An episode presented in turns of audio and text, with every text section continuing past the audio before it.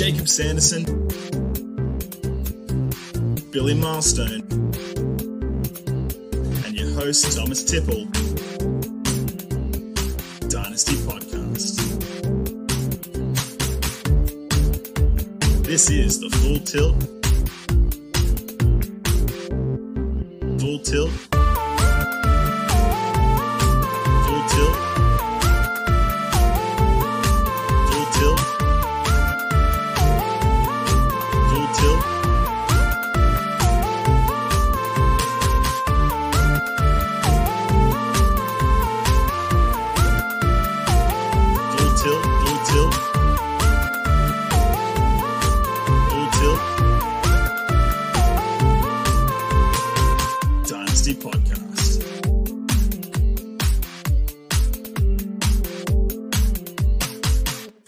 Jacob Sanderson, Billy Milestone, and your host, Thomas Tipple. This is the Full Tilt Dynasty Podcast. It's false. No way. Not this time. We created it. That's right.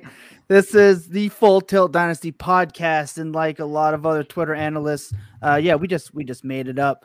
Uh, if you don't know what that soundbite is from, please go to YouTube and look up uh, Ripley's "Believe It or Not." It's false, where that's all he says for like forty-seven seconds. It is amazing, and if you don't recognize me at this point, I don't blame you, but I am still your host with the most time on his hands, uh, Thomas Tipple. And next to me, of course, is my main man. That's uh, Jacob Sanderson, FF underscore RTDB. And a little change up. Billy couldn't be here because we're rolling today on a Saturday, uh, which will not be the regular. It's just kind of how it worked out with everything. But we did, you know, inquire our mate from around the world because uh, Full Tilt Dynasty is international in more ways That's than right. one.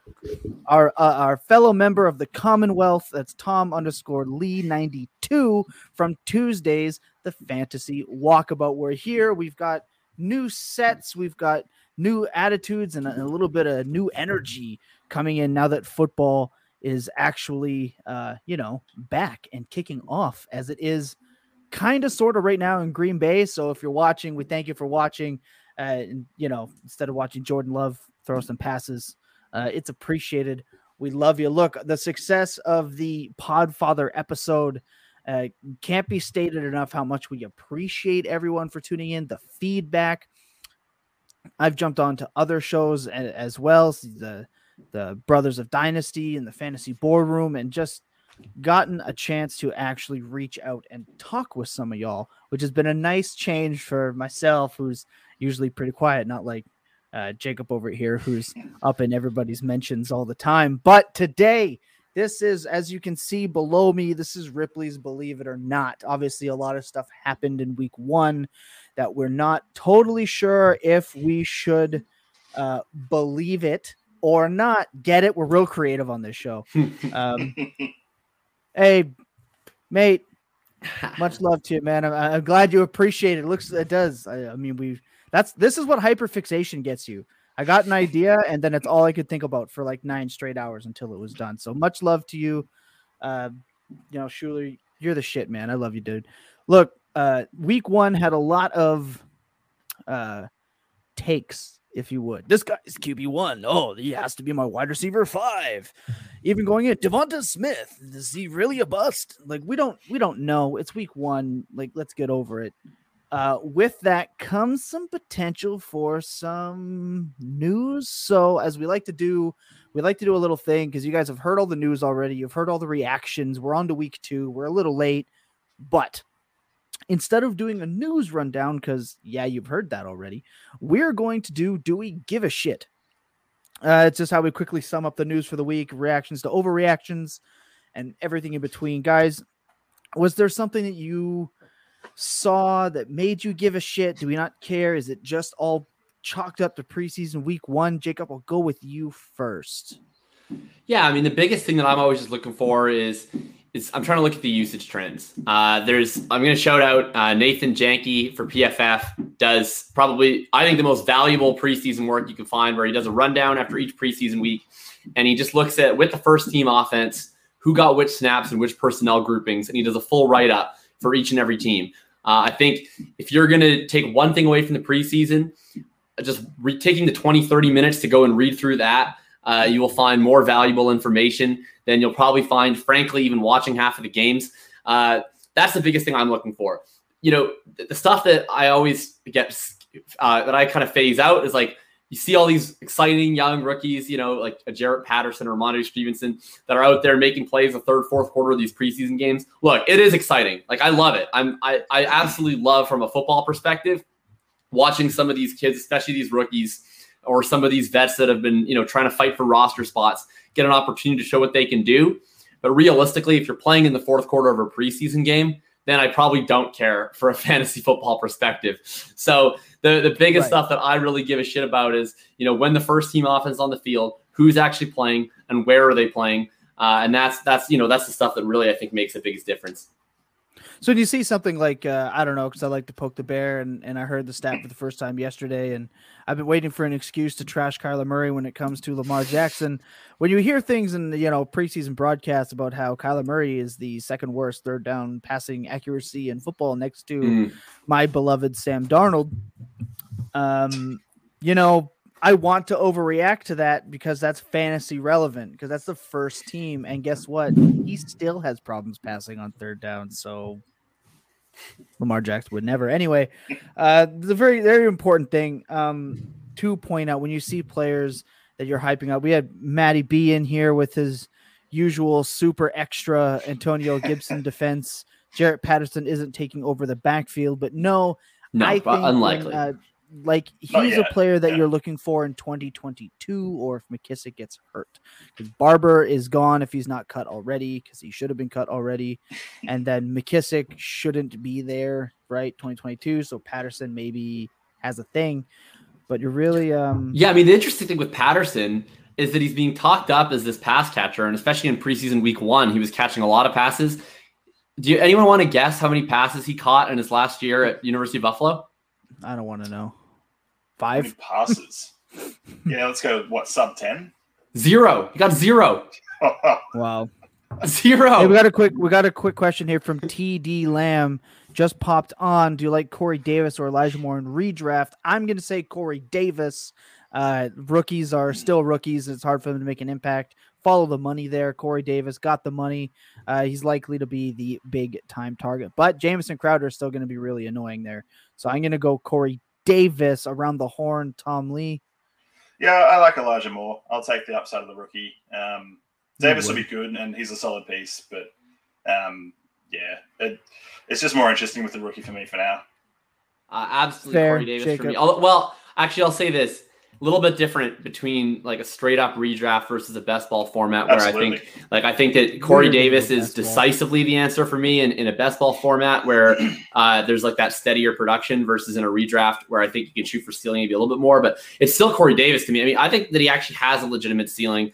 Uh, Zach Wilson targeted him on all four of uh, his pass attempts that Corey Davis on the field for in week one. He came out his first two pass attempts today on the first drive were once again to Corey Davis. So that's uh, on his first six routes, he was targeted on six of them. so uh, I think Corey Davis is going to get a lot of, uh, of work this year. Uh, I think Elijah Moore is a really good player, but I would take Davis. I think Corey Davis is looking at about 120 targets uh, this year if he, if he stays healthy and – you're getting you're getting him later, right? I mean, you're probably taking advantage of somebody that wants to take that rookie early, and I don't mean like, nah, the guy is dumb. I don't mean that. I just mean more you're taking advantage of where you're getting him in drafts by ADP. He's also Corey Davis, because on the fantasy walkabout on Tuesdays with me and my mate Tom Lee here, we like to talk about non-draft scenarios. If you're in a dynasty league, it's cheaper to get Corey Davis and Elijah Moore. So remember that. Uh, you, yeah, can get, you can get Corey Davis as a throw-in in in some deals still. So go and try and do that. Uh, Eighty-six percent target rate for the year, Corey Davis. That's do you think right. you can keep it up? no. So look, uh, one of my do I cares is is running backs, right? Just just as a blanket statement. Uh, I don't care if a running back uh, you know, of note, say a J.K. Dobbins doesn't break a 20 yard run in the preseason, right? It, we're gonna see it tonight. But Greg Roman hates playing in the preseason. Like he hates it. Uh, he runs the most boring stuff. It's partly why I hate him so much is they don't try new things. They don't want to. They don't want to show the cards by. Hey, they win in the preseason, man. John They Harbaugh covers the spread in the preseason. Death 18 taxes and. Harbaugh covering the spread. That's what we care about in Baltimore. Those preseason games. Uh, so for me, don't freak out and overreact to running backs like Derrick Henry and those guys not playing. Whatever. Don't worry, your studs are still going to be studs. If you're looking for something, oh wow, voice crack, buddy. If you're looking for something running back related, just look at the players that are getting the first reps after the starters are gone. Right, that's what you want to see. Who's getting the first shots? Mhm. I put out this morning that I liked Eno Benjamin as the 78th or 77th running back at ADP, but it was Ward that was out there as soon as the starters went out. So that's something to watch for. That's something that's what you want to look for in that case. So I don't care. I'm not moving ranks, right? I'm not I'm not moving Chase up and Chase down and Devonte up and Devonte Rondale got a bubble screen scripted. That's what they do. It's early in the preseason. They're gonna Oh. script for those guys. Yeah. Do you want a perfect care. example of, of what, what you want to give a shit about, what you don't want to give a shit about that just happened 30 seconds ago? What? Yeah, so Green Bay just got the ball first drive. Uh, out of the seven plays that they seven first plays the drive, Dillon gets four carries, two targets, two catches, cu- crushing it. Uh, has 40 yards in the drive. Kylin Hill just runs in a 12 yard touchdown. I'm sure that's going to be the highlight you'll see on Twitter. So Kylin Hill season has now begun on Twitter. Oh God. That's the kind of stuff, man. I mean, I I drafted some some Kylin Hill today, actually, and I plan to trade him now that I know that he scored that touchdown. Because Yeah. somebody will offer me something that I you know of note for him. Because that's just how dynasty works, and that's how your brains work. Tom Lee, real quick before we move on, uh, do you have something that you watched for that you you know don't care about, do care about? Do you give a shit? Yeah, it's it's hard, it's hard to give a shit week one of preseason. It's real early, but I think that like the most exciting thing is finally seeing your stud rookies out on the field. That's all I want to see is just these guys in action. What do they look like when they're padded up? What are they doing?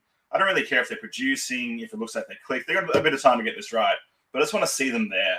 You know, like it's just been college tape and you know all this theorizing, all these takes. I just want to see these guys on the field, taking up the middle if they're running backs. You know, catching out there on the outside whatever it is. I just want to see them ball out. Um, yeah, and it's just exciting to finally see like, okay, these are the prospects we've been looking at. What are they starting to, to take shape like on the field? I think I think part of it too is we didn't get a preseason last year, right? So this Yeah, is the first Right. time in in really it's almost two years since we had preseason. Like really Yeah. think about it, go from the end of one through one season, then through a whole another one, and now we're here. I think it's you know it's almost like getting used to watching preseason football and what it means again.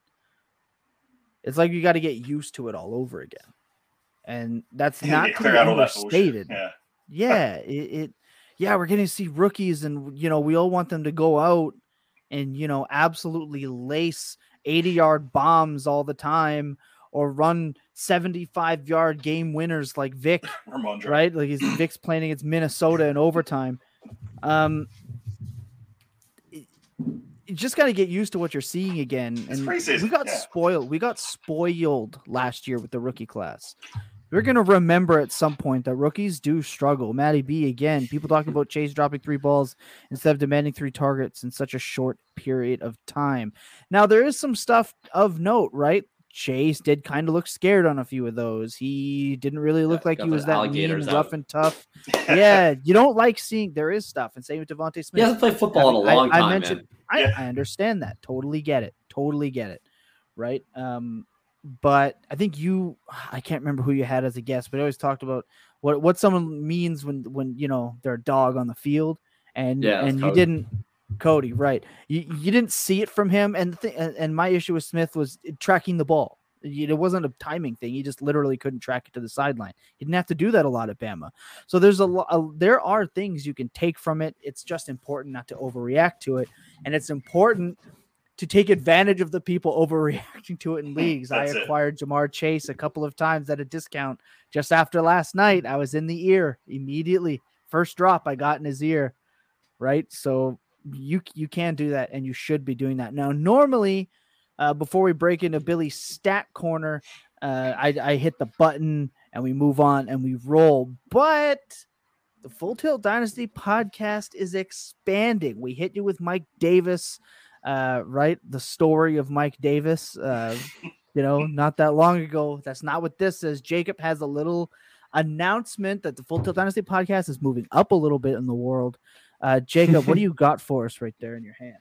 Absolutely. The Full Tilt Dynasty podcast. We are thriving. Specifically, uh, we are partnering with Thrive Fantasy. If you want to bet on props during the regular season, and look, we know how stressful it can be to manage all of these teams. You're spending your Sunday morning, you're going into sleeper, hit okay, move to bench, move back to starting lineup, move to flex, whatever. Look, if you want to just turn into the games, you want to just focus on a couple things. There's nothing more fun than betting prop bets throughout the NFL season. Just bet, you know, over under on yardage, on points. You can do parlays, you can do all sorts of stuff. You can do that with Thrive Fantasy. And very exciting, I can tell you, if you sign up for Thrive Fantasy right now, you can get a deposit match up to $100 where you put in $100 and you get $100 to go towards your prop bets.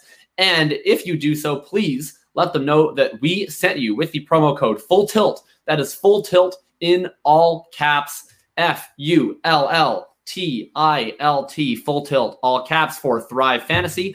We will be partnering with them uh, throughout this upcoming season. So definitely get used to some fun ad reads like this, and uh, we'll we'll try and sneak in some prop bets. I know I'm going to have a, a, a more daily fantasy focus show going in season, and I can't wait to give some prop tips uh, out there in partnership with Thrive Fantasy on that show throughout the season. So thank you very much to Thrive for supporting the Full Tilt Dynasty podcast, and uh, that's something exciting coming up for this season. Man, so cool those guys to uh to reach out and and hook it up. I can't wait to learn some prop betting. I want to make some money. I'm gonna be signing up. They're gonna be matching mine to a hundred bucks. Damn right, I'm gonna blow it all and blame it all on Jacob if I lose because he's he's my he's my fantasy football moneymaker. All right, boys. Look, no Billy the Stone here tonight, but we are still gonna do a Billy stat corner as we always do with our interim uh Billy. that'll be Jacob, and it'll be me and Tom Lee trying to make it uh, nine and three. God. So let's sit tight. We'll be back for a second. If we lose, I'm blaming it on Tom Lee because I'm, I'm, you know, I'm the host and I can do that. Sit tight.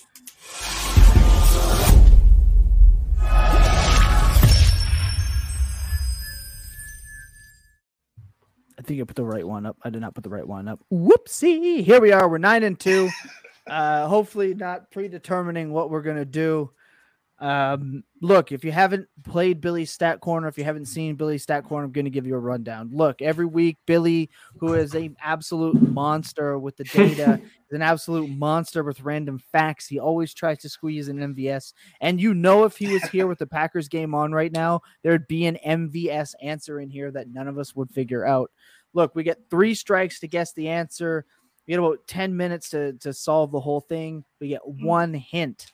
So, Jacob, in your best ability, can you please uh, ask us the question that we need to figure out today?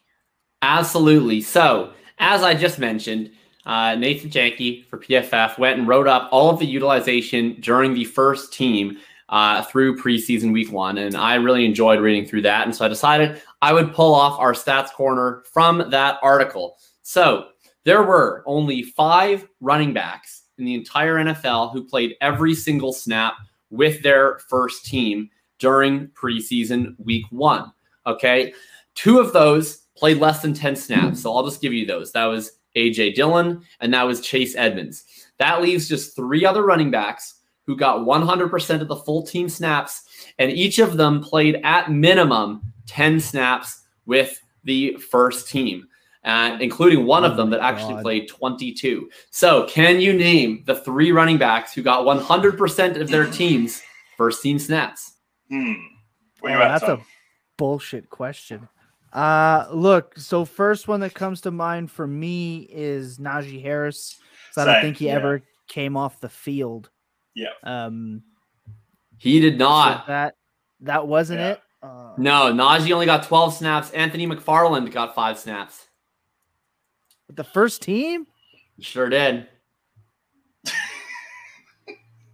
What's good? So the first one we okay. think of is immediately not there. Good. Yeah, that's Yeah. great. So let's try to run it down. Like who else? Yeah, let's go by team. What do we got? Oh, not Atlanta. God no. Uh, obviously not Green Bay. Well, he said because you Oh my said Jacob God. that Dillon. Yeah, was one of the Dillon, one- yeah, Dillon, he's Dillon yeah. counted, but yeah, I already Yeah. gave you him. So we've only got 29 teams to go, so it's fine. With a good shot. Yeah, at totally, totally fine. He ruled out it. We Statistically, can't, we've got we a good can't shot. rule Arizona. it can't be Miami because Oh, stop Miami. We'll talk about them. I Brown can rule Miami way out. Oh my god, the snaps he got was totally uncalled. What for. about can't be can't what be New like England? Moss? No, Singletary's played too much. He's played way too much. He actually played The really first. great today, Yeah. uh, okay. surprisingly enough. So uh, rep the sleeper Zach Moss. We, we, we might have been wrong. Don't overreact, Tom. um, oh, that's so tough. Uh, Javante Booker played a lot, yeah. so I don't think really Booker all over the Booker place. played quite a bit. You mean Freeman? the- Booker's on the with Giants, the- bro. Oh, sorry, That was two bad. Teams they ago. both- Booker was over in Denver. Hey, they both were 28. All right, it confuses me. Uh, yeah, no, Barry, it can't be that. I you can't even say New Orleans because Freeman played with the And dropped the ball. ones. I think he had two snaps, so it can't be him. This is a really specific one, so it can't be him. It I was just be checking if y'all done your research. It should have been easy. Oh man, Should have been Tampa- easy. You guys are my stat people. I, I mean, this isn't my thing. These these games are played at three in the morning for me. This is hard enough. Oh, don't at the excuses. I see you in league chats and You can see the sun Whatever, the window. right? Let's, let's get it. Let's get one more guess here, and then I can give you a hint Okay. if it's wrong. All right. okay. Uh man, What man, should be a that's really obvious team, Tom? What do you think? We tried that already. What about oh, what about Cincinnati? What about Mixon? I know he played most of most of the snaps yesterday with the ones. There's no one else. No, and nothing. It's for the record. It's nothing from like yesterday or the day before. This is all just week one.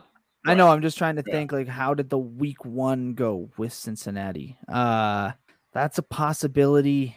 This is brutally hard. Uh Tom Lee, what's your best inkling of teams we haven't Hmm. mentioned before? It can't be Minnesota. That wasn't it. No. Um, Well, this is the issue because most of the RB ones didn't play with their teams in week one. Right. Like, Yeah. so right, we're already into backup guys that I don't like being in. Um, Well, It's not Ekeler, right? Ekeler didn't do it because there was way too much Josh. Ekeler didn't even play. did on you the say Carolina? yeah. Did you say Chuba? No, I didn't. But would that count? I don't think. It would. It would count if it's true. Shut up, Jacob. Hmm. Uh, Uh, well, no, I'm, can't s- be what, what I mean is like I'm not excluding backup running backs. Like if the starter didn't play, Right. but the backup Oh. got all the snaps, Okay. that totally Yeah. Oh, counts. oh, oh, oh, Okay. oh, yeah. I'll say Chuba then. Yeah, Alright. Chuba Hubbard had to have done it because no one Bonifant else didn't do shit. So we'll we'll lock in Chuba Hubbard. Chuba Hubbard did not get 100 percent of the snaps. Like I said, Tom, no way that Chuba Hubbard did this. Um, Oh fuck off! All right, I'll give. I'll try and give you a hint. I'll give you a hint. Okay, Drop my two mouth. of the players on this list um, have once suited up or currently suit up for the Baltimore Ravens.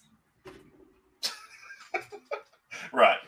Did you hear that, Tom? What was the hint? I had to get The my hint, the hint stayed close to home for you. Tom. I said two of the three players on this list either currently suit up for or once suit up suited up for the Baltimore Ravens. so instantly, I'm thinking Edwards and Ingram, right? Collins? No. no, because Penny played in week one, but when did he do it? Oh, you motherfucker. Two out of the three played for Baltimore Yes. or plays for Baltimore. Dobbins didn't get all the carries with the ones.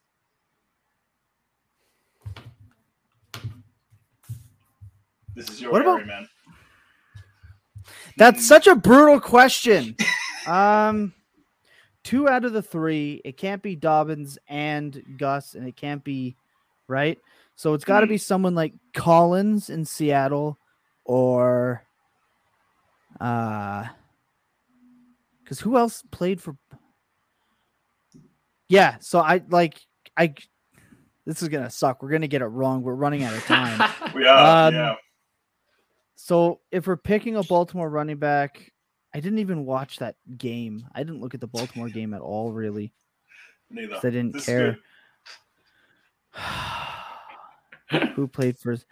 I'm just gonna say Alex Collins, just to. Alex Collins is correct. 14 That's out of 14 about. snaps with the first team for that's Alex what I'm Collins. talking about. Team Yeah. Alex Collins. Perfect that's what's fake up. out, Tom. Really All right, good. that's one. Let's fire away. Cool. Two more here. Let's go. Let's go. So it had to be So someone one- in Baltimore. I yeah, can't one remember. Baltimore.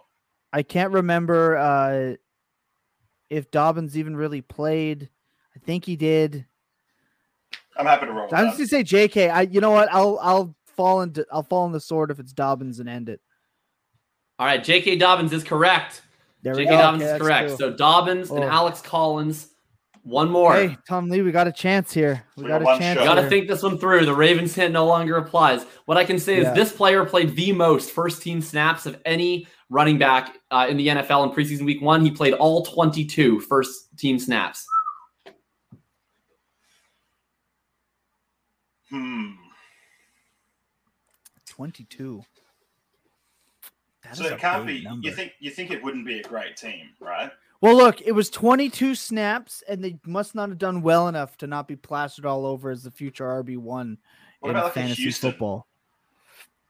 Nah, Wasn't Lindsay? nah, no, because that would have been a huge blow up on the Bird app, and I didn't see one. There a little It's bit not. Of It's not Mac, right? Hmm. Because Wilkins played too much.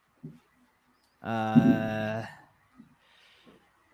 it's not Chubber Hunt or D'Ernest Johnson. Ooh, mm. no, couldn't be that.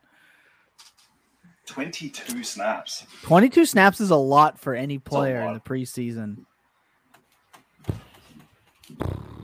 Anything? one. Anything clicking, Tom? What do you think? Nothing's clicking for me. Najee's out. Like that was the one for me that I thought was, was- a yeah. lock. Uh, my brain is still hung up on that because it's derpy, right? Uh, What about the Yeah. Jets? no, no, no way. Because P Ryan, they all of them played. All of them played. It was Yeah. awful. It was horrific. What about what about uh Montgomery? Would would Monty have done it? Seems like a lot of snaps for Monty to play. But I don't remember it. Oh no, Damien Williams got a snap way too early. Fuck, I I don't know. This is brutal. This We is a Mon- Monty, Monty got hurt. Helmer. Monty got hurt on the first snap. yeah. Um, Hmm. man, this is a brutal question. Um, can't be Tennessee because what's his face got hurt. Can't be Indy. Wasn't Jacobs. Uh, wasn't Zeke. All right, you got y'all got like 10 seconds. This is dead air. Have a ping, I Tom. can't. I'm I'm working my brain right now. What about uh um? What about Darrell Henderson? Let's do it. Let's just roll it. Darrell Henderson didn't even suit up, dude. McVay never plays the starters in the preseason. It was all Xavier Jones and Jake Funk. The answer is Jamaal Williams played all 22 snaps with the first team No, offense for the Lions. Didn't. Yes, he did. D'Andre Swift out with a groin injury. Jermar Jefferson got zero run until the second half. Hmm. Jamaal Williams played every single snap. See, I hate this. Well, this is so it was a annoying. This is this is so annoying because um there are so many stats to go through that it's hard to focus on ones like that, especially at that position. Like you should Especially with week know one. we should know uh you know who had 100% of the snaps on for for their team. That like that's absolute I guess yeah, I guess so that adjust your rankings because Jamaal Williams is the RB1 in Detroit. It's gonna be right. Absolutely thing. crazy. Adjust. That's- How that's- He's the A back, dude. He's the A back. That's crazy. That was a hard question. I actually feel a little defeated after that. Ten that was. Man. tough. Oh man, I'm sorry, guys. If it makes you feel the any better, uh, shout out to Tom. You hate Michael Carter. They're now through two drives. Michael Carter has not touched the field.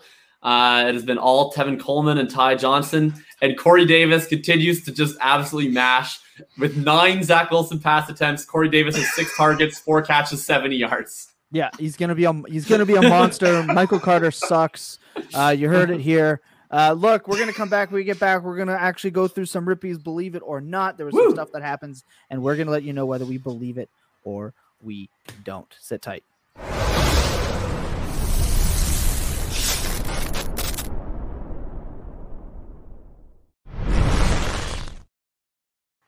Okay, if you haven't seen the show, Ripley's Believe It or Not, please, you have to. It's an absolute classic. Uh, if you can, get Riker. Uh, I don't actually know the name of the actor, but Riker, the second in command from Star Trek The Next Generation, hosts uh, my favorite rendition of Ripley's. You have to watch it, it's phenomenal. Uh, guys, every year in the preseason, stuff happens, and we have to try to figure out if it is real or not. A lot of the times, it is false, it is made up made up by a writer. Um, right? But it's so fitting. Uh, so we're going to talk about some stuff as uh, we tend to do on shows like this. So, Jacob, I'm going to start with you. What is your first story? Yes, I'm going to tell you a story, and you let me know if you believe it. Uh, look, this game got a lot of play on the Twitter sphere because it was the only game happening uh, two weeks in a row. I think we've had the Bears on an island game. And of course, they were playing against the Miami Dolphins. And all anybody could talk about was the snap distribution because Malcolm Brown was starting drives. He was getting goal line work. He was getting some pass game work. And Myles Gaskin, last year's bell cow, was being used as a change of pace back. They talked to Brian Flores about it, and he said something like, Yeah, we like all three backs, and we're going to use all three backs. Ripley's, believe it or not, Miami Dolphins are now a full blown running back by committee that you don't want to touch. I'm gonna say false is uh, made up by a writer. Uh, that's there's no way that Brown is gonna get all those carries. Gaskin when he was healthy last year. Uh, that's why Gaskin's kind of become a value at his ADP. Uh, he was a bona fide workhorse. He's easily flexible. Brown is dog do. He's trash. He's garbage. Uh, he's dog water. He's Brad playing Call of Duty. It's not good. Uh, on the field. Um, it's not good in the stat sheet. I'd be more worried about Ahmed. I think this is just a preseason thing. Get the vets in there, get them their their respect touches, as I've liked to call them now. Yeah. and uh, you know, I, I, I, yeah, I don't, I don't care. It's gonna, it's gonna be Gaskin for sure. Uh, Tom Lee. Yeah, I don't think it's going to be like a lead lead back role for Gaskin, but it's going to be primarily start with him and see what happens. You're not looking to rotate through all three for me. Um, like you said, Ahmed has possibly the most juice of the two behind him. Um, it could be a little horses for courses sort of thing, but realistically, I think Gaskin's going to lead it off, and they're going to see how the game goes from there, as opposed to come in with a starting running back committee and try one each drive. Well, we'll see. I, first of all, I love the phrase "horses for courses." I, I kind of believe it, man. I look, I, I definitely still think Gaskin is the lead back of this committee. I think he's the best back of this committee. Uh, I think Malcolm Brown is total sludge. However, like I just think, like I, I, think that if you're betting on Gaskin, I don't think that the bet should be that what we saw was just a complete mirage. I, I think that the bet should just be that he's simply better than Brown and will separate from him as the season goes on. I like. I think people should ask themselves, you know, okay, if my prior is correct, then you know, what's the justification for what happened? And in this preseason scenario, it's like if Gaskin is the lead back, like how, how why do you justify it? Why was Brown getting all those touches? And then more importantly, why was Gas continuing to get touches with the second team? That's like the most troubling part to me. It's like you obviously weren't actually just trying to protect him. You're still playing him with the second team. Why wasn't he dominating touches with the first team? Uh, and to me, the simplest solution is just that they actually like Malcolm Brown and want to see what he can do. What can he do? Not much.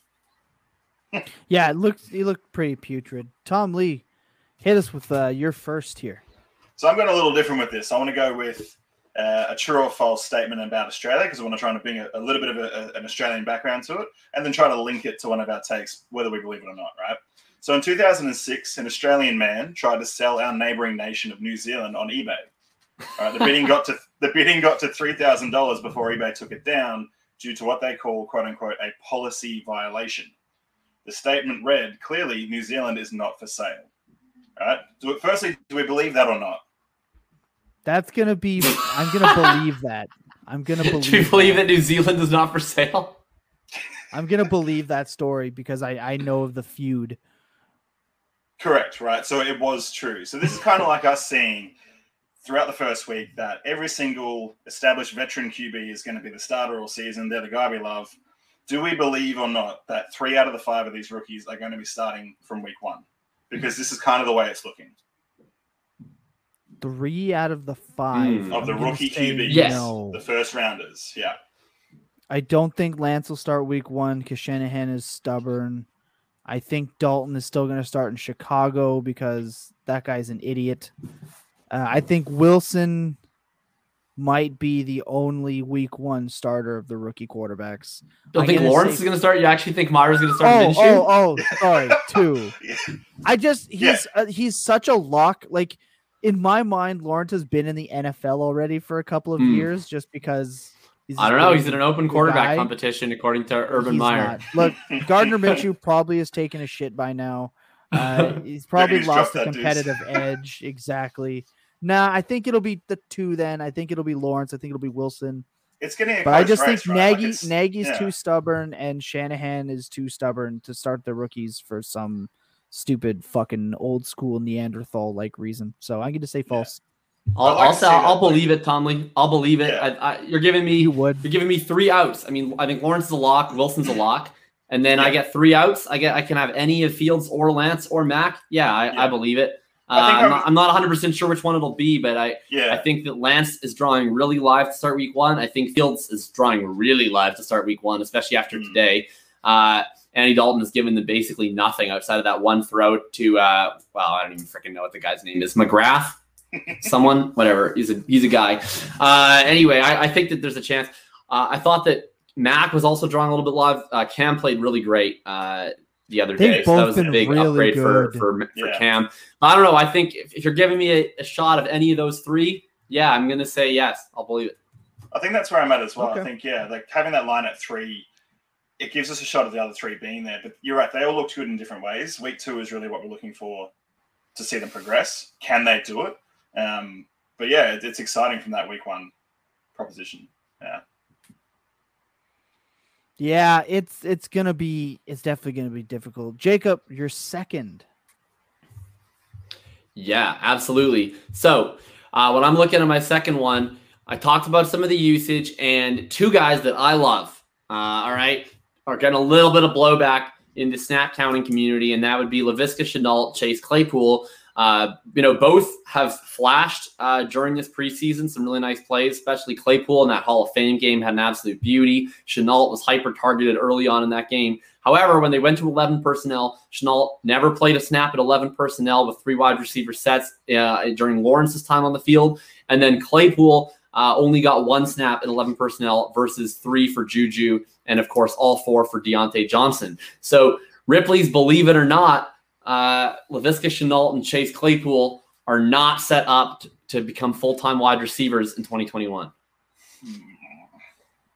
I that's fiction. That's fiction. Good players will see the field. Um, right? We always say talent over situation. This is more talented than Chark. Lots been made of his Urban Meyer role, right? Yeah, uh, uh, nah. and Claypool is just better than Juju. Period. Um, I mean, the guy was an absolute machine. If you look at the routes and targets and air yards and you know production, uh, Claypool was the guy. Like you said, he had that major ball out moment in, in the Hall of Fame game, right? He had that deep out, got hurt. I think maybe they, they played it pretty chill after that. I think that's all that is. So yeah, he fell on. He I'm fell gonna on s- board. I'm gonna say it's fabricated. It's false. I'm also on that boat. I think it's false. I think, like you said, talent wins out with these two in particular. Um, Claypool for sure. I'm not sure what Urban Meyer's doing in that Jacksonville team at all. He doesn't Uh, know what he's doing. I don't think he. Yeah, I, I think that's the point. Right? I don't think he knows yet. Um, but I'll, I'll back Laviska to be talented enough to to see a good amount of use. Yeah, I'm I I'm was- I, I'm super don't care about the Claypool one. He did get a snap in 11 personnel anyways, and like we have no idea why why the distribution fell exactly, especially on a four snap sample. It's so tiny. Uh, or sorry, I should say in 12 personnel. He was only getting snaps 11 personnel. I think people knew what I meant. But anyways, uh, yeah, I mean, I just think he's a better outside receiver than Juju. I mean, all we've seen from Juju in most of his career is that he's a really good slot wide receiver and not a very good outside receiver. Uh, so I, I just don't think it would, it would that'll hold up. Well, this one's more interesting, right? Like we've seen the opposite. We've seen that he is a very competent slot wide receiver, a very good YAC guy, and we don't really know if he can develop into an out wide outside wide receiver. We don't get to see him in practice every day. Uh, I'm still bullish. I think the upside is there, but I would say I'm I'm more cautious of Laviska's ability to develop that outside rec- receiver versus Yeah. uh, Chase Claypool. Right. Um Uh, yeah, I don't know. It's it's it's how should I say it? It really shits me to tears to watch good players like Visca Shenault sit on the sidelines uh, Yeah. and not get those reps. But I did say I do re- recall saying one of our episodes that Urban Meyer going to the Jaguars scared me for that whole team He he might just be a total Because- donkey. because successful college coaches have a history of going to the NFL and trying to do that same old shtick with veteran players and having it not work. And he looks out of his element from drafting ETN to everything else that just screams. I don't totally understand what I'm supposed to do. You're not building a program at the NFL level, right? You're Mhm. especially when you're righting the ship. It's not like you got the keys to a fully functional system, uh, like what happened in in Atlanta a couple years ago, right? You, you're not you're not getting that. You're getting a completely broken down franchise that's been successful one time, right? Well, I guess twice. The, there was the Brunell year, right? But so people like that worried me. I was on record of saying that Urban Meyer worried me. I would have rather liked to seen a Saleh go there, right? Didn't happen. So I'm kind of worried about the whole thing. I still don't believe that though. Uh, Tom Lee, you're second. My second one. So we're going back to Australian history. Uh, you, you might have you might have heard this room, you might have not. But in 1932, Australia declared war on one of our native flightless birds called the emu. Emus. The emus. I know this one already. I can't answer. I know it. The war lasted about a month, and we lost. We lost to a flightless bird. So the comparison I draw with three second-year wide receivers who should be amazing. We've all got our takes on them. We all like them. In Tee Higgins, Jerry Jeudy, and Chase Claypool. Are we going to be done over by a bunch of flightless birds like Juju, Boyd, and whoever else is on that Denver team, and actually lose this war with these three guys? Can they take the next step? Are they going to do what we think they can do, and and become the guys we want them to be? So my favorite before we answer that, my favorite part about the emu story is that you guys lost that war twice. Yeah, twice. Uh, yeah. You guys have lost to the emus twice. They have beat the. Australian. mil- They're fast as fuck. Uh, emus. Uh, it is my favorite story in Australian culture. Um, that you guys have lost to emus twice. Uh, it's hilarious. And Not a I wish known you, military nation, Australia. I wish Yeah. you better. I wish you better fortune in your current war against camels, uh, and hopefully camels don't uh, beat you guys in that war. the world's to- largest population of camels. Yeah, two hundred and eighty-five thousand or something, and you guys Yeah. have already kind More of. Egypt. We You guys have turned camels to Egypt. thirty-three. You guys have turned thirty-three thousand feral camels into chalk lines, and and past tense, uh, and you've still got like two hundred and eighty-five to go. That's brutal. Uh, absolutely, your whole country is insane to me. Uh, as for the question, I think guys like Tyler Boyd are going to irritate us all season. I don't think there's any way around it. I think again last year we got spoiled, and some of these guys, like especially in Chase's situation with Boyd last year when Tee Higgins went there, he only had to deal with Tyler Boyd, right? Auden Tate wasn't a real concern. John Ross, he was a concern for like one day, right? Now in Chase's situation, he has to deal with a really good Tee Higgins and a pretty average uh, Jacob Sanderson approved Tyler Boyd, and I don't know if that should be a for sure that, is gonna, you know, he's he's gonna. uh I think he's gonna struggle. So I th- actually I do kind of believe that. I do think we're gonna be kind of nerfed by these super annoying, unathletic inside wide receivers on teams that'll have to throw it 600 times uh, for those all three guys to hit value. So yeah, I- I'll actually agree with that one, Jacob.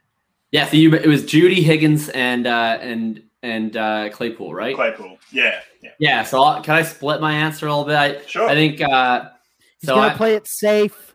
I think I, I'm not worried about Higgins whatsoever. I, I actually just wrote about this. Uh, I have my, my next article coming out on Player Profiler is I, I wrote last time about the anatomy of a league breaking stack, and now I'm previewing my five stacks set to break your league. And my favorite of those three Cincinnati wide receivers is by far Tee Higgins. I'm not worried about Tyler Boyd. I think Tyler Boyd is fine. I, I just this team when Joe Burrow was healthy last year, they threw it on 64% uh, in neutral situation pass rate. That was the highest in the league by, by a pretty substantial margin. So it wouldn't surprise me in the slightest if this team is 600, 650 pass attempts this year. Uh, their defense is pretty average to below average. And so I don't think that Tee Higgins is going to need like a 25% target share to be a wide receiver one. Uh, he yeah. got he had over a 20% target share last year as a rookie. And I understand that Ja'Marr Chase is coming into that mix, but they have not had a propensity to throw it to the running back often. They don't have any tight ends of note. Uh, they don't have a wide receiver four of note. So even if you do give Boyd his 18 to 20% of the targets, even if Chase comes in and gets 20% of the targets, you know, that still leaves plenty of room for Higgins to be in the low 20s. And that goes a long way on an offense that's going to throw it so much.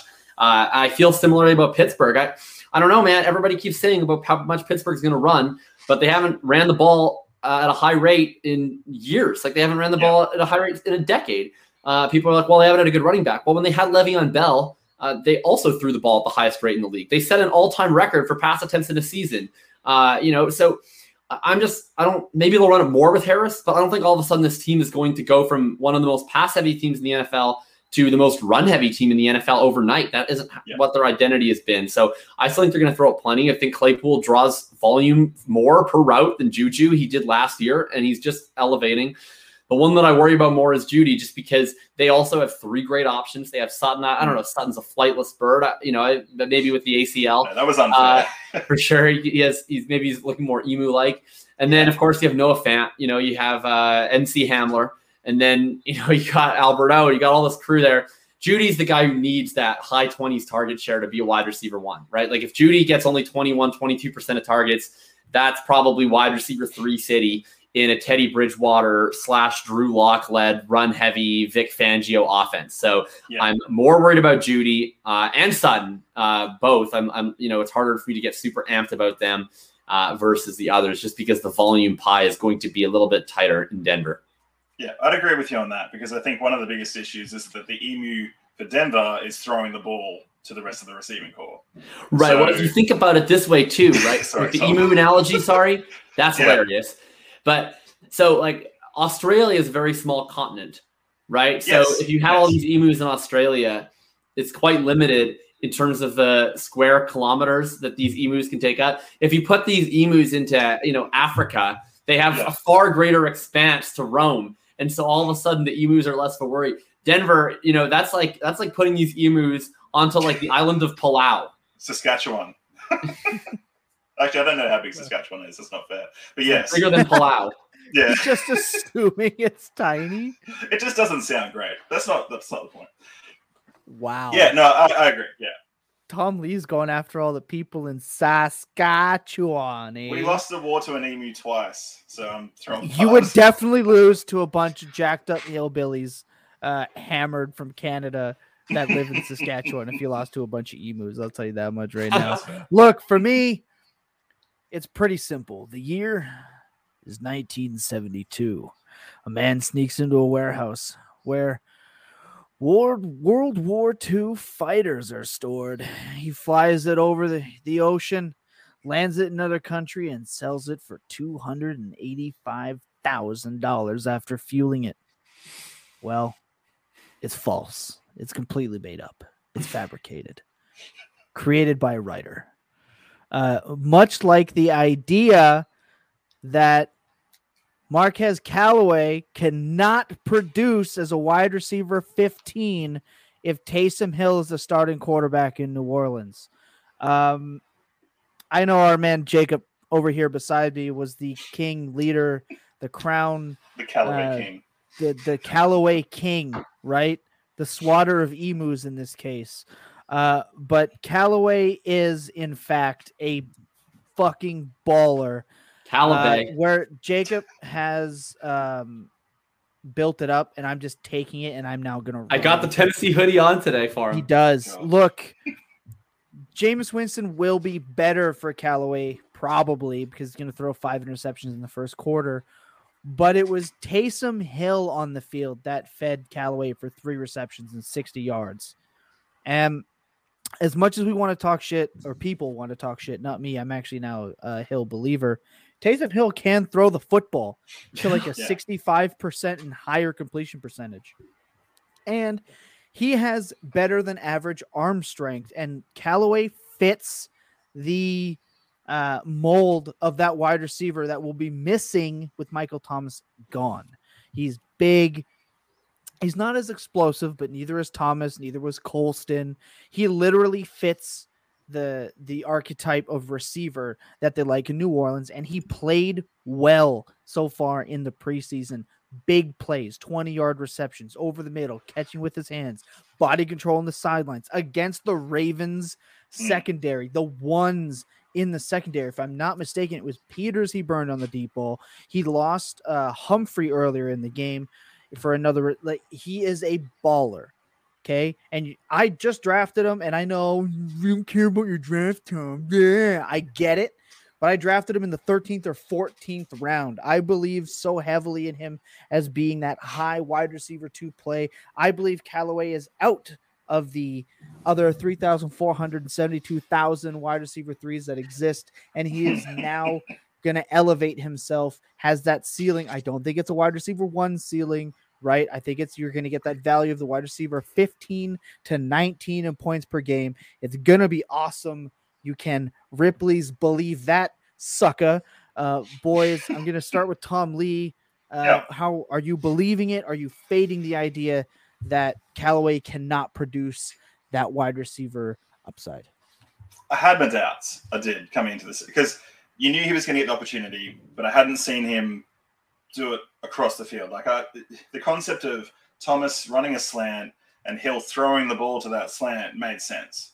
I was okay with that, right? It's like yes, this could work. I work. could get that basicness of that five yard. yeah, play. this Right. uh, you know, I didn't grow up playing football, but I understand that concept. And then I thought, well, Callaway's on the outside. That's fine. You know, you might throw the odd deep ball. And then I saw Callaway starting to run routes, and I went, oh, okay, this guy has some pretty good route running, right? Like he was getting open and comebacks, like you said, he got open deep uh, against a really good. Like you made a great point against a really good Ravens defense, right? Like, well, this is good. And then Taysom threw the ball, and he had, like you said, some zip on that arm. Like it was coming out with some heat, and it wasn't just sailing with heat. Like it was actually hitting somewhere near a catchable radius. So right. like, this this could actually work. The, the key for me is now, can they do it for the season? When does Thomas come back? What does that do? What does it change? And can he get enough done early in the season to just establish and become this guy that we think can finish somewhere in that wide receiver two range? That's still a little bit out for me, but absolutely, I'm, I'm sold. Like I like what I saw, whether it's Winston, whether that's more ceiling or, or not. Um, just take the lower ceiling or take the floor and go, regardless, one of these guys is throwing in the ball. Um, I like what I saw. Yeah, I mean, I think I think you're getting six to eight targets per game from Callaway until Thomas gets back. And even Yeah. when Thomas comes back, how effective is he going to be? It- Exactly. that's Yeah. that's what I'm wanting. So in every league that Jacob's not in, I'm trying to go get him. Jacob, do you think we know? Look, I mean, we got Hit it, us with baby. Go Vols, baby. Let's go. Let's go. Here it is. Tennessee Volunteers Vol right City, here in let's the house. go. Vol City. Dude, I mean, first of all, obviously, you know, he's been ridiculously fortunate with uh, the way this offseason has gone, right? But that was part of the reason why you should have been scooping him up. You should have seen this team is in cap hell. So when Emmanuel Sanders leaves, when Jared Cook leaves, they can't replace them with anyone. They don't have the money to go and sign anyone. They don't have the picks to go and draft anyone. So Right. where did that leave them, right? They had Thomas, Tre'Quan, Trautman, and Callaway. Uh, you know, Thomas, obviously, that was unforeseen, but he's out now. He's probably going to be out for minimum the first four games, probably the first six, maybe even more than that, right? Tre'Quan's dealing with an injury. Tre'Quan, I'm done with Tre'Quan. We, we've had three years of Tre'Quan uh, opportunities to establish himself as a volume receiver. He's not. He's a big play receiver. That's fine, but he's not. He's not going to play that Michael Thomas role to the extent even anyone could. And Adam Trautman, hype man of the offseason, what was he doing? He was doing this. He was blocking, right? Adam Trautman, blocking tight end. So who's actually going running around with Callaway? Here, this is the nice thing about yeah, Taysom Hill. uh, Michael Thomas had a higher target rate with Taysom Hill than he did with Drew Brees. Taysom Hill, I mean, this is a guy, he has an arm and he's got the physical tools. I, I'm not particularly sure that Taysom Hill is a guy who's going to be going from read to read to read to read. I think he's a guy who, who gets in the huddle and he's like, I think I'm going to throw it to this or guy. gonna run it. And as long as he's mostly open, I'm going to just lock onto him and throw it to him. So if Callaway's read one in a Taysom Hill offense and he's able to get open consistently, he is going to get fed with targets because this is not like a Philip Rivers, Tom Brady who's experienced, who's going to go through all of their progressions, who's going to look guys off, who's going to find the open man. Taysom's just going to find his man. And it seems like his man right now is Marquez Callaway. So I'm pumped up. I think he's got the full skill set. His route running looks great. He's got the size. He can box out. He can make contested catches. He's not a burner, but he has ample speed. He can get down the field. Yeah. He played a variety of roles. And like he is used to bad quarterback play. Have you watched the fucking Tennessee Volunteers at any point in the last year? I hope not. I hope not. Jarrett Guarantano is an absolute freaking disaster. Uh, Taysom Hill's 10 times the quarterback of Jarrett Guarantano. I think Taysom is fine. Tom, we're in a draft right now. We started. Shout out to at Cam's Not Sober. Uh, we- we just did start. I just took Taysom Hill in that draft in the 13th round. Uh, same round where you took Callaway. I'm, I'm, I think Taysom Hill is, is drawing very live to start. I think whether it's him or Winston, Callaway's going to get peppered with targets as the wide receiver one without Michael Thomas there. 100%. And even with Michael Thomas there at the end of the season, I think you uh, you can count on Callaway as being that guy for them because rec- like recovering from that kind of thing and then no preseason, no workout, no training camp. Thomas is going to struggle this season. Uh, period. I think it's Callaway season for this year. Then you can ship him off later and do what you should be doing as a fantasy football manager. That's going to wrap it up for the most part for us tonight.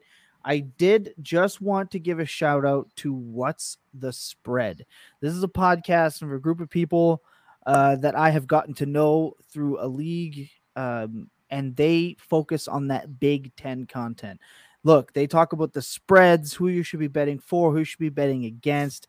They just popped out an episode here recently. Um, August 19th. I have listened to it. I loved it. When we do our draft coverage, I've already talked, uh, or sorry, wow, talked. Good job, Tom. Spoken um, with with the guys that run it. They're going to come on and they're going to join us. We're going to talk some Big Ten players.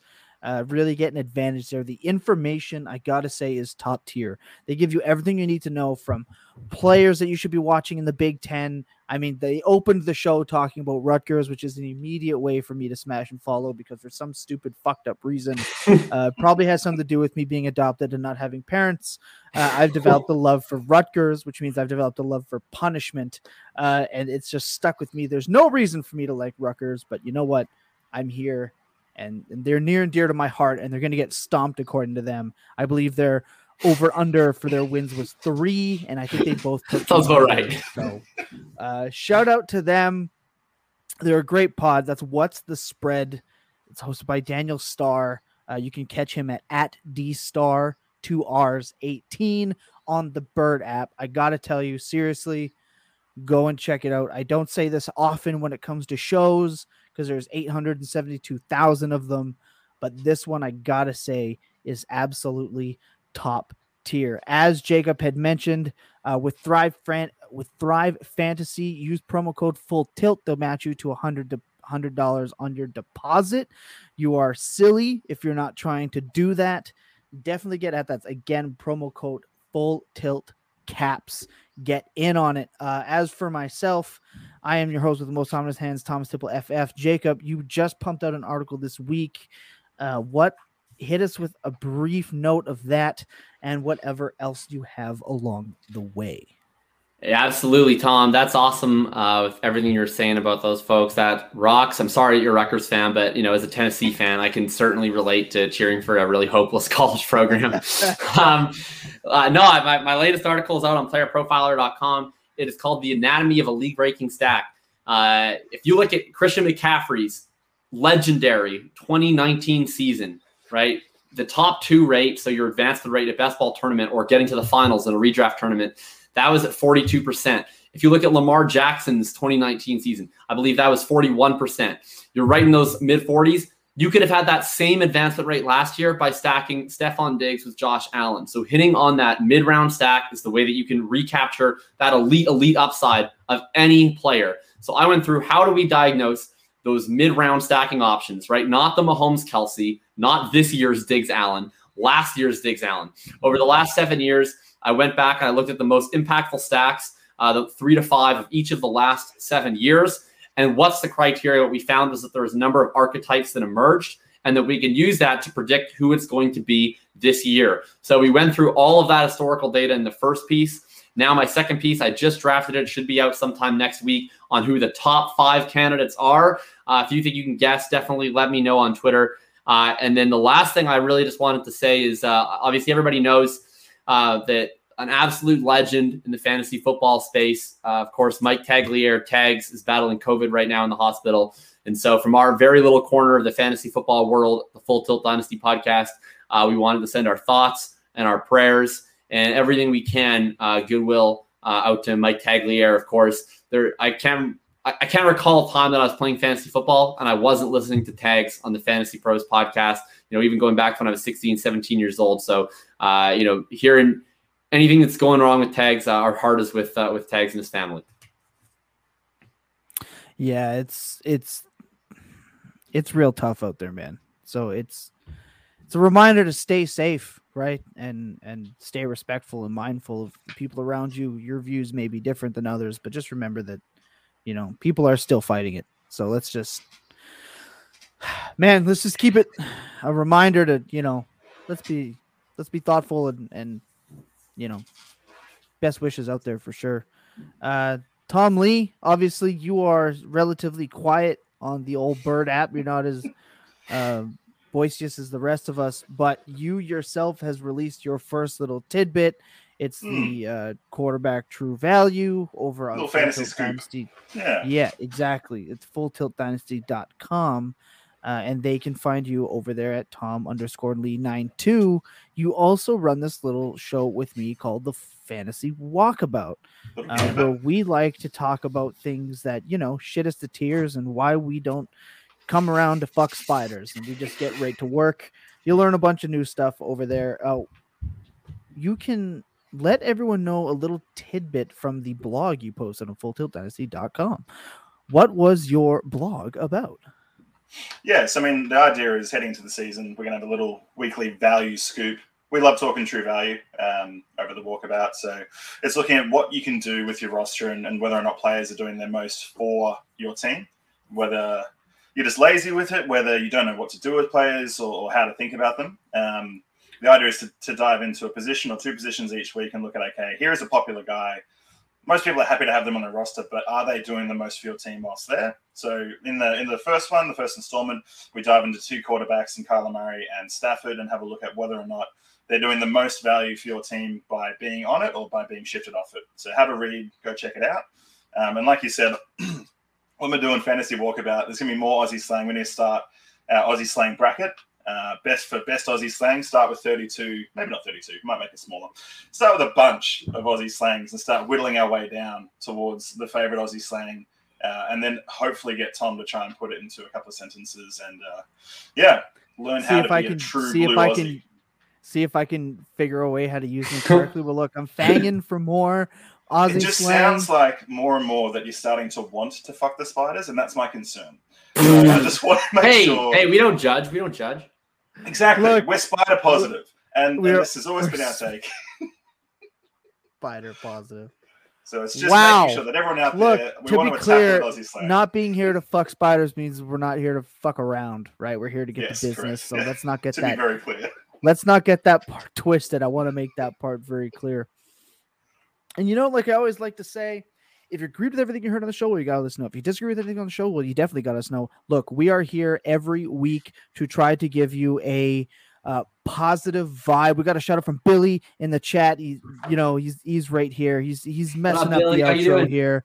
We love you there, Billy. Um, can't wait to see you next week, homie. Look, always staying positive is the vibe that we're here for, right? We want to be a positive vibe throughout the season, whether you're tilting through your minds or laughing at your friends for tilting out of theirs. It's what brought us together, is what's going to keep us grinding. Be kind to each other, right? Miss us with all the bullshit. Uh, we'll continue to be missed with all the bullshit. We're here to provide you with some entertainment and maybe a little bit of a different take from what you're seeing all over the place. And you can get all of those takes and all of those good times at fulltiltdynasty.com. You can also catch our other episodes from Full Tilt Dynasty podcast over at the Dynasty Vipers Network, where guys like Matt Donnelly and people like uh, Tara and her Tara Time are out there ripping up the Twitter sphere. I am Thomas Tipple FF. I'm your host with the most time on his hands. Uh, we'll be catching you back with the fantasy walkabout over there on Tuesday. And again, be kind, be genuine, be right, and again, with tags. Be safe. I mean, we're all rooting for him. We're all pulling through for him, and and just wishing only the best, man. It's all you can do in this situation. But other than that, go Ravens. Panthers suck. Uh, Ravens are going for 19th straight.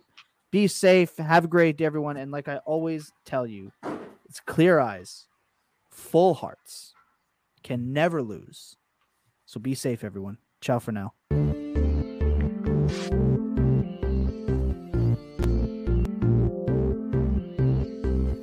Jacob Sanderson, Billy Milestone, and your host, Thomas Tipple. Dynasty Podcast. This is the Full Tilt. Full Tilt.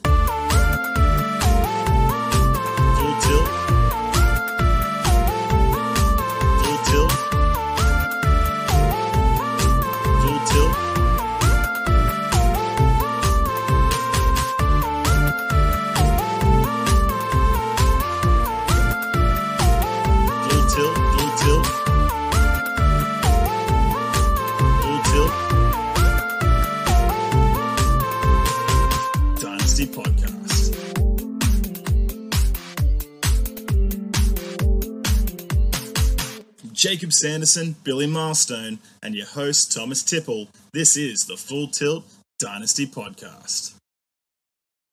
It's false. No way. Not this time. We created it.